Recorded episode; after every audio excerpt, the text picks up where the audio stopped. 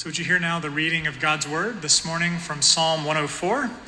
Um, it's a longer psalm this morning, so we do not have it on the screen for you to follow. So, I encourage you either to follow along in the Pew Bible or to just close your eyes and receive God's Word uh, directly into your heart this morning. Psalm 104.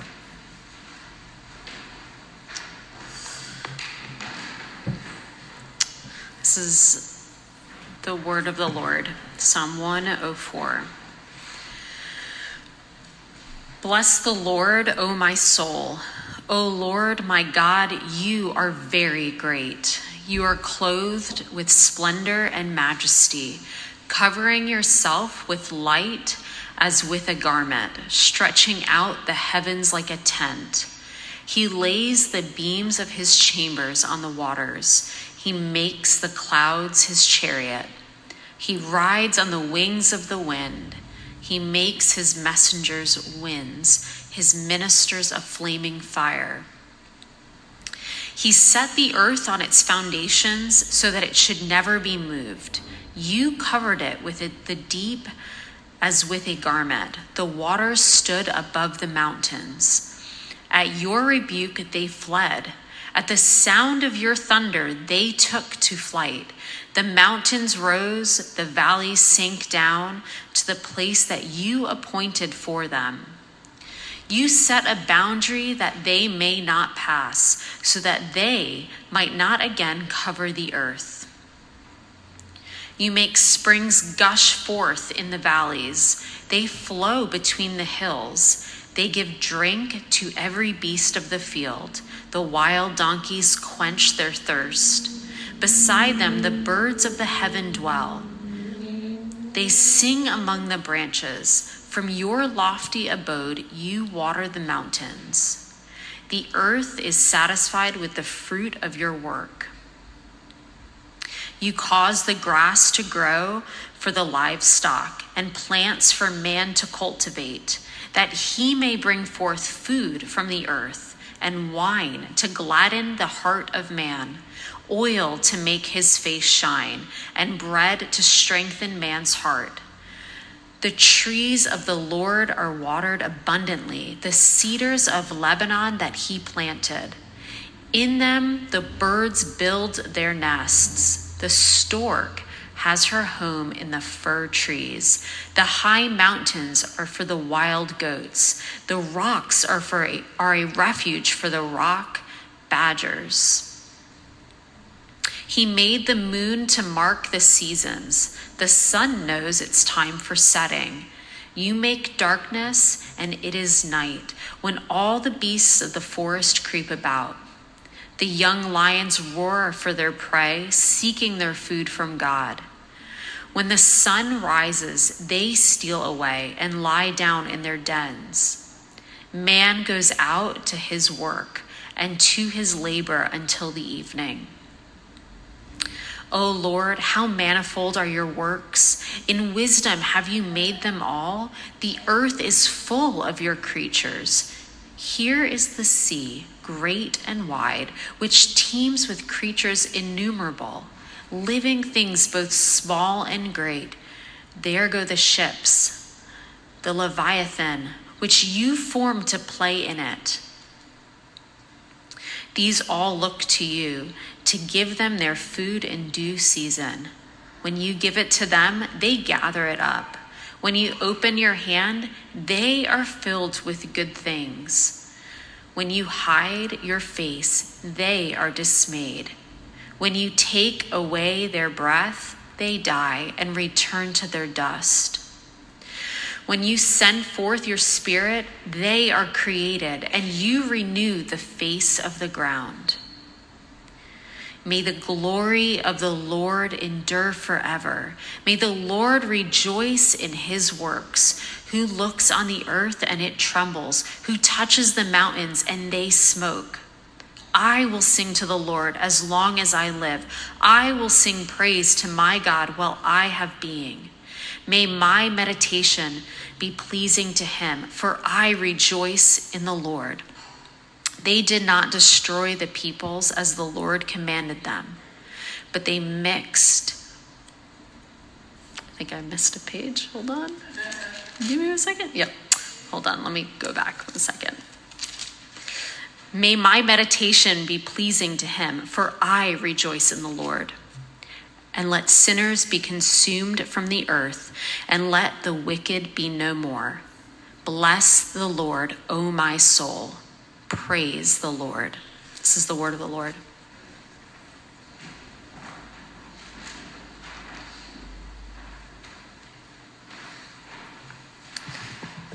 Amen.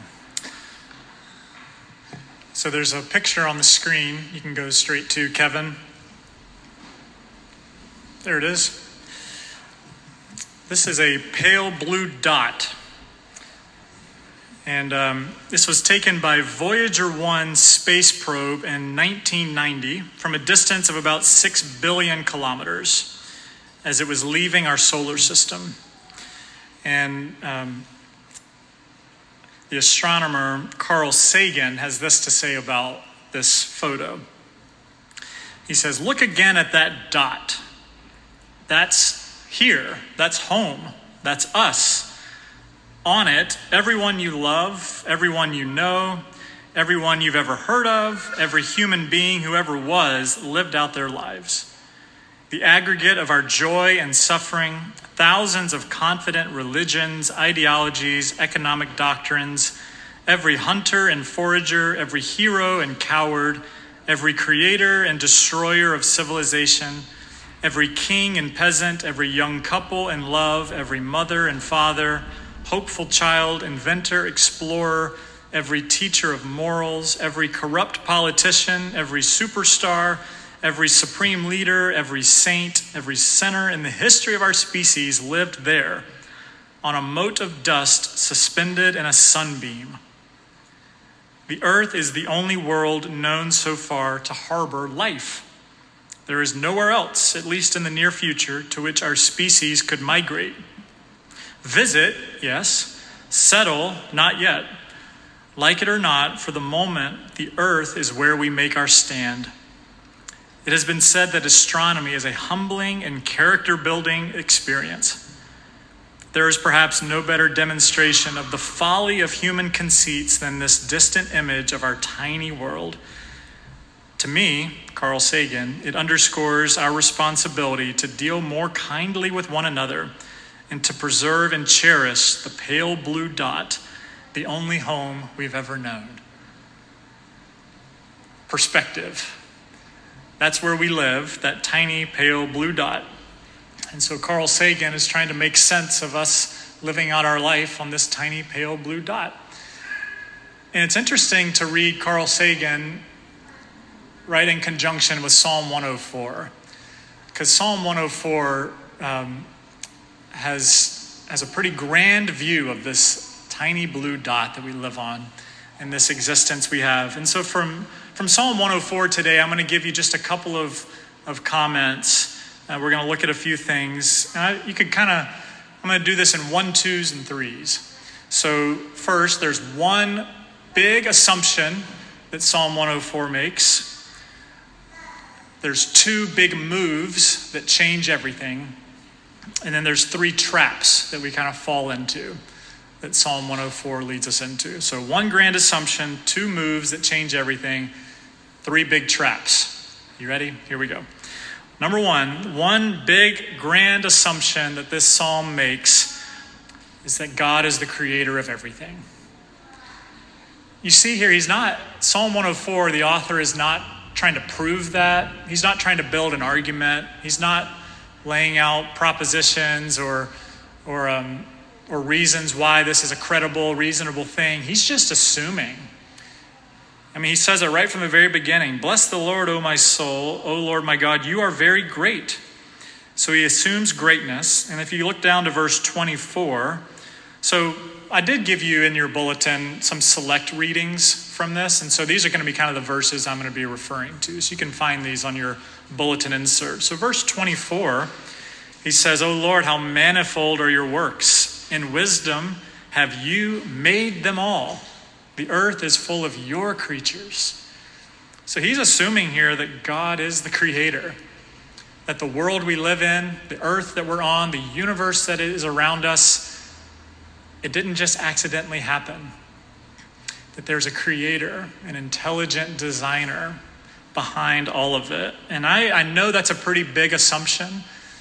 Um, and you know, we're sitting in this room of this church building of about 50 people this morning, people who have chosen to come to a church on a Sunday morning. So I'm assuming you're probably, you know, thinking that Psalm 104 is correct, that there is a creator. So I, I know for you, that's probably an assumption you're making as well. But we also were live streaming this to anyone who can watch this on YouTube. And I don't know necessarily who's watching this. And maybe that's a really big assumption for you who are watching this from a distance. Or if you find this on podcast 10 years from now and you're investigating faith for the first time, you know, we put on our sign outside the church, we're a church for curious people, which means there's some people that have real big questions about science and creation and origins of all things. But for the sake of our sermon here this morning, we're going with the assumption that God is the creator and just going to allow ourselves to be staggered by that this morning. What do you think of creation? Do you believe in a creator? What do you think about science and evolution and the universe and all those things? This psalm is making the grand assumption that right from the beginning, God is the creator of everything. And this matters immensely to the whole of Christian theology and to how we live out our days. Without setting this question of the origin of all things in its proper place, all other Christian theology falls apart. You know, so one philosopher says that in order to have a worldview, you have to have an answer to four primary questions the question of origin, how did things begin? The question of morality, what is right and wrong? The question of meaning, what's the purpose of living on this tiny pale blue dot? And four, destiny, what happens next? Origin, meaning, morality, destiny. A worldview is one that can answer those four questions coherently and with consistency. And the Christian faith provides answers to those four questions pretty well, but you can't understand meaning, morality, and destiny without making an assumption about origin first. And the Bible makes it clear that God is the creator. But as we're making this one big assumption uh, with Psalm 104, it's interesting that this psalm writer, he just chooses to speak from the heart first. You know, before getting into arguments, which he doesn't really do much of in this psalm, he really just speaks passionately from his own heart. It's like he's looking at something beautiful in the world and then is just gushing his heart out onto a piece of paper. So maybe he's looking at a beautiful tree, or maybe he's looking at, you know, the beautiful Mediterranean Sea, or maybe he's, he's looking even at just the petals of a flower in a field. But he starts by saying, Bless the Lord, O my soul. O Lord, my God, you are very great. He's personalizing the grand creator who he's assuming made everything, he's personalizing it to himself. He says, Lord, you're blessing my soul, and I want to bless you because of how I am feeling towards seeing your creation here. He is mine, is what he's saying. But he's also saying that you're clothed with majesty and splendor. So the king creator, the one who is in, the one who is enthroned and who's clothed with splendor, is also his personal creator. And so it's just a beautiful beginning to this psalm. But like I said, verse 24, he does begin to, you know, kind of make a more uh, knowledge-based argument for creation, and he points he points to God's wisdom in creating everything. You know, he's looking at the vastness of creation. and He's saying, in wisdom, you created them all. I mean, have you looked at some of the animals that that exist? You know, we have young kids, so we like to you know open up National Geographic magazine or more truthfully, National Geographic on Disney Plus, which has them moving. Um, but there's just a lot of amazing creatures that are out there. And I, I was even telling my kids this week, because we spent a little bit of time at the ocean this week, and they were asking about where do sharks live? These are the kind of questions I get these days. Um, but we started talking about how there's, there's so many parts of the ocean that aren't even explored yet, that haven't even been touched. And so there's probably sea creatures that we don't even know about yet. And the, as you know, the deeper you go into the ocean, the more creative these creatures look. And in wisdom, God created them all. And so this writer in Psalm 104 is just blown away by how manifold are your works how the word manifold there means how multiplicitous. I mean, they just they add up. They just seem to never end. Your works are just multiplying in their beauty. He can't count them all because creation is so huge. So that's the one big assumption. God is the creator. I invite you to, to be astonished by creation again. Just take a look outside at some point today. Or take a look at one another today and say, wow, what an amazing, beautiful artist we have who created all things. Number two, there are two big moves that this psalm talks about that change everything. The first one is around the idea of choice, and the second one is around the idea of heart. And they both have to do with God. If God is the creator, then God has a choice that he made from the beginning, which is I can either live and exist by myself or even at a distance from my creation, or I can live and exist in close proximity and an ever increasing movement towards my creation. And what this psalm beautifully shows us, really primarily in verses 28 through 30, is that God chose from the beginning to move towards you and I and his entire creation. He did not keep himself at a distance. He did not remove himself from our day to day life, but he chose to move towards us. And I, I want to invite us to again realize that that didn't have to be the case. God could have chosen to be totally separated from us and say, okay, good luck. But God, in His mercy and in His love, moves toward us, and that changes everything. I mean, Genesis 1, God creates everything. And then, as you know, two chapters later, humanity rebels and runs away from God, thinking that we can do our own thing. And it's at that moment that God had a chance again to move away from us or to end the whole creation project. But again, he moved towards Adam and Eve in their sin. He came looking for them in the garden when they were hiding from him, and God chose to move towards us. You know, C.S. Lewis, who I love to quote because he's got great quotable things that are easy to use, C.S. Lewis says, God continues to have us even though we have shown that we prefer everything else to him. I mean, I, I resonate with that. It's every day it feels like we have choice after choice of things that we could choose to go after other than Him. And I'm, I'm ashamed to admit that I continue to choose a lot of those things. But God continues to want to have us, even though we prove to Him over and over that actually our sinful heart prefers other things. We are prone to wander, yet God continues to move towards us. So that's his choice. The second move that God makes is in his heart. It's intimately connected to the choice. But God's heart towards us is for our good. It's for our good. I think one verse that stuck out to me among all the 35 in chapter 104 the one that just I continually came back to all week was verse 28.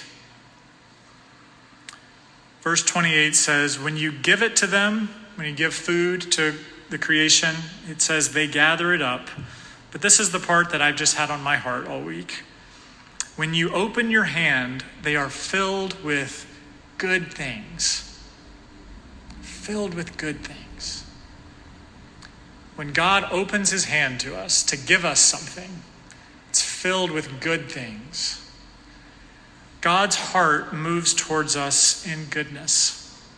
And again, it's always been that way. From Genesis 1 to the very end of the Bible, God's heart intention towards his creation has been goodness.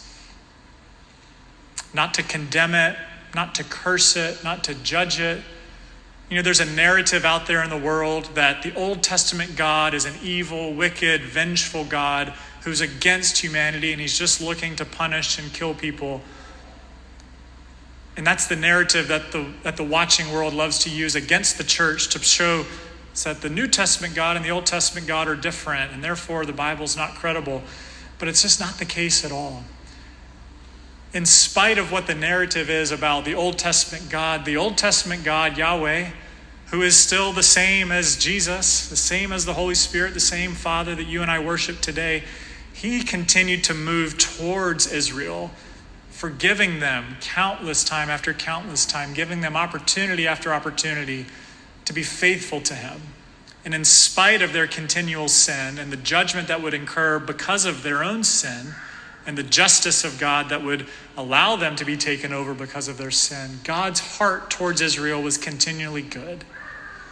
And He showed that over and over and over until it crescendos in the New Testament at the coming of Jesus. The flesh of God. God made flesh in the person of Jesus. But God's movement towards us has always been for our good. Romans 8:28. God works all things together for good for those who love him are called according to his purpose. That is God's heart towards us and his movement of goodness towards us brings us our very life. You know, verse 30 it says, "When you send forth your spirit, they are created, and you renew the face of the ground." Verse 29 says, When you hide your face, they are dismayed. When you take away their breath, they die. But God moves towards us to give us His Spirit, to give us life. But we often, we often seem to miss, to miss that goodness in the midst of the hardships of life, in the midst of living in a sinful world. And so you know, I want to read something from Charles Spurgeon, kind of as a ramp into the three, the three things I'm going to mention next. But first, Spurgeon says, God is too good to be unkind, and he is too wise to be mistaken. And when we cannot trace his hand, we must trust his heart. And so, if those, if God's heart is, is for our good, why do we miss it? And so, these are the three the three traps that we find ourselves falling into as humans. The three traps from Psalm 104 are busyness, productivity, and independence. First, busyness. Let me tell you a story. There's a, um, a student who was at a university and he was trying to find the quickest way to graduate from his college. And so he approached the president of the university and he said, Is there any way I can take a class that is shorter so that I don't have to take the long version of the class? And the president replied, Oh, yes. He said, That's definitely possible. He says, But just first consider what do you want to be? And so he said, The president continues on. He says, when God wants to make an oak tree, it takes him a hundred years to go from seed to a full grown oak tree. But when God wants to make a squash, it takes about six months. So he basically said, Do you want to be an oak tree or do you want to be a squash? And for us in our modern world today, we are prone to fall into the trap of busyness quickness, getting things accomplished in a fast, breakneck way. We live in a frenetic world. You know, verse 14, verse 14 says that it's God who causes the grass to grow for the livestock. You know, it's not man that's standing there saying, grow faster, grass, grow faster. You know, more fertilizer, more seed, more water, grow, grow, grow. It's God that causes it to grow at His timing. And that's hard for us in the modern world to accept sometimes. So instead of living that busy, frenetic life, may we trust in the patience of God the Creator working, slowing our pace down, and saying, like what Psalm 46 says, Be still and know that I am God. That's part of what I love about coming to this worship service once a week. You get to be here for an hour, to sing, to pray, to listen, to hear God's word, to not be in a big rush. The second trap we fall into, like I mentioned, is being productive. And that's very similar to the busyness thing. You know, we're busy so that we can get more done. Let's get the most out of our 24 hours. You know, one pastor says, he says, Americans are more comfortable with the absurdity of staying busy because it offers the illusion of progress and productivity, two of the Western world's greatest idols. You know, we live with this a constant plague to make something of our lives or to make, make something of ourselves, to accomplish something, to, to invent something new. How can I do more with my little time? But God, God instead invites us to be a humble, joy filled cultivator of his creation. You know, verse 15, like I, or verse 14, like I said earlier, you know, God causes the grass to grow and the plants for man to cultivate. You see that? So he gives the grass, he gives the plants, but it's man's joy, our humble call to cultivate the creation that God has gifted us. Again, we live on this earth not to not to spoil it, but to cultivate it. That was Adam's original call in the garden to work the garden and to keep it. Not just to make more and more and more, but to cultivate God's good stuff to, to bring about the fruit of the world. The last trap we tend to fall into, which this is timely, being um, Independence Day, we're going to celebrate in two days, which independence from a from a uh, an American perspective of being free from tyranny is a beautiful thing. But independence, in the sense of being independent from God or our need from God and depending on Him, that's a trap we fall into of convincing ourselves that we can actually live our life without God as part of our life. The plague of self sufficiency, of how can I live on my own without needing others, or especially without needing God. But instead, we're invited in this psalm to the dependence on the life that God the Creator is gifting to us. You know, 2 Corinthians 3 said, Where the Lord is, the Spirit is. And where the Spirit of the Lord is, there is freedom or liberty. And so I think Alan mentioned to me one time you've been to a church that on 4th of July weekend celebrates Dependence Day, where we, we, we, we once again confess our dependence on God because He is our creator, while also celebrating the independence we've been given as a nation here. But these three things, these three traps, show us that we live in a world that kind of guides us away from God the Creator. You know, and one person says, if you go against the grain of the universe, you'll get splinters. And so we wonder why we feel splinters sometimes. It's because we live oftentimes against the grain of how God the Creator set up the world to be. So just to finish, as we as we lead into the Lord's Supper in just a moment, you know, we, we finish with verse 30 and following, which verse 30 invites us into this reality of God being the renewer. God is in the process of renewing all of creation.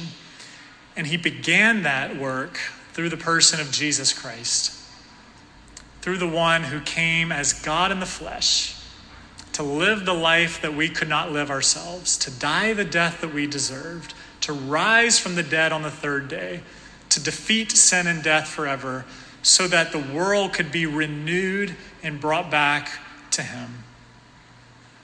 When you send forth your spirit, they are created, and you renew the face of the ground. Jesus is in the process of recreating not only the planet and the universe, but you and I from the inside out, from our soul. Jesus came that, he, that we may have life and have it overflowing, so we might experience life in the creation that we were always meant to experience. You know, Colossians 1 says that Jesus is the image of the invisible God, the firstborn over all creation. He actually is the creator himself who has shown us the fullness of life in the way that he lived. And if you read through the Gospels, Matthew, Mark, Luke, and John, I invite you the next time you read through the Gospel stories to not only see what Jesus teaches and to listen to his parables and to hear his rich theology that he's teaching people, but also to see how he's renewing creation through the healings and the miracles and the works that he's doing. So, just to give you one example, um, in John chapter 9, Jesus encounters a blind man who's been blind from birth. And Jesus chooses to focus in on this blind man, and he picks up dirt from the ground, the very dirt that Jesus created himself at the beginning of all time. He picks up the dirt, he spits in it to make it mud, rubs it over the man's eyes, and the man sees. From the earth, from the creation, he makes the blind to see. You know, and from there, the Pharisees have a really hard time reconciling what they just saw happen. They said, This can't be the case. Something must have happened differently. He must be a heretic. But Jesus is just creating things new. He's renewing the ground, He's renewing humans, He's renewing life. Jesus Christ gave His life for us. So, as the front of your bulletin says this morning, it's a quote from this um, theologian. He says, In creation, God shows us his hand. In redemption, he gives us his very heart. That goodness that we talked about earlier, that is gifted to us through faith in Jesus Christ and by loving him. So, we're going to have a chance to enjoy some of God's creation today in a couple of ways. First, through the Lord's Supper, through the bread and the cup. And then through our church picnic afterward, through being with one another, maybe being even outside if the weather cooperates. But I invite you to receive the gift of the Creator as we spend time with one another as His creation. So let me pray for us, and then um, we're going to sing a song of worship as we uh, take the Lord's Supper together. But let me pray for us first as we transition. Heavenly Father, we thank you for the gift of creation itself, which points to the glory of your name and ultimately points us to, to the Son of God, Jesus, who came in the flesh to renew all things. So our, our fullness of ourself, from the soul all the way to the, the corners of the galaxy, would be renewed and would be brought back into right relationship with you. So as we approach the Lord's Supper at this moment, uh, we pray that you would speak to our heart that as we take the bread and the cup, we would be reminded of what Jesus has done for us through his life, death, and resurrection. We pray this in Jesus' name. Amen.